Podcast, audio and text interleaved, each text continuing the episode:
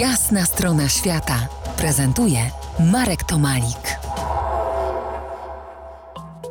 Po jasnej stronie świata geolożka, profesor Monika Kusiak z Instytutu Geofizyki Polskiej Akademii Nauk w Warszawie. Rozmawiamy o niedawno zakończonej wyprawie naukowej do stacji polarnej na Antarktydzie.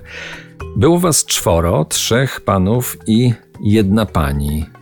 Troje pracowników z Instytutu Geofizyki Polskiej Akademii Nauk. Byłaś ty i kierownik wyprawy profesor Marek Lewandowski i doktor Adam Nawrot oraz profesor Wojciech Miloch z Uniwersytetu w Oslo.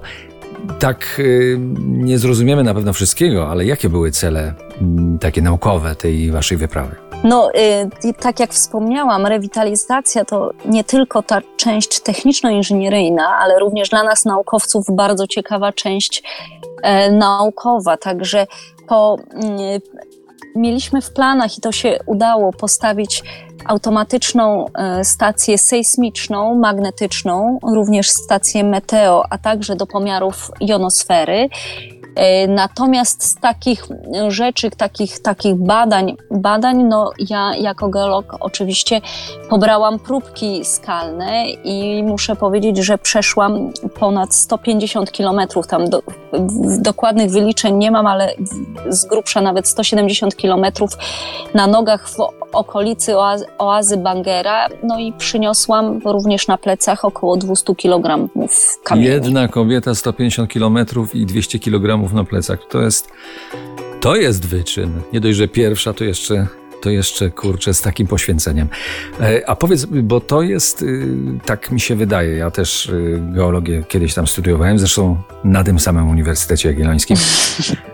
U tego samego promotora. U tego samego promotora, ale pojęcie o tym mam już y, słabsze mm, zdecydowanie.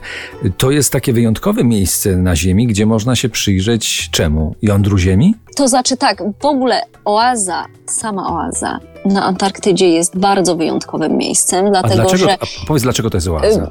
Y, oaza jest to miejsce bez śniegu, to znaczy śnieg tam się bardzo szybko topi i jest to jedna z największych oaz w ogóle znajdujących się na Antarktydzie, około tysiąca kilometrów kwadratowych. Z tego powodu jest to miejsce bardzo szczególne do badań. Jest to miejsce również mogące być do wszelkich badań takich właśnie pewnym analogiem wczesnego Marsa. Zresztą to zdjęcie, te nasze obrazki, te, te, ta oaza, to miejsce właśnie wygląda tak, człowiek się też chyba tak czuje, jakby był y, na Marsie. Do tych tematów niezwykle ciekawych, marsjańskich, ale na Antarktydzie wrócimy za kilkanaście minut. Zostańcie z nami. To jest jasna strona świata w RMS Classic.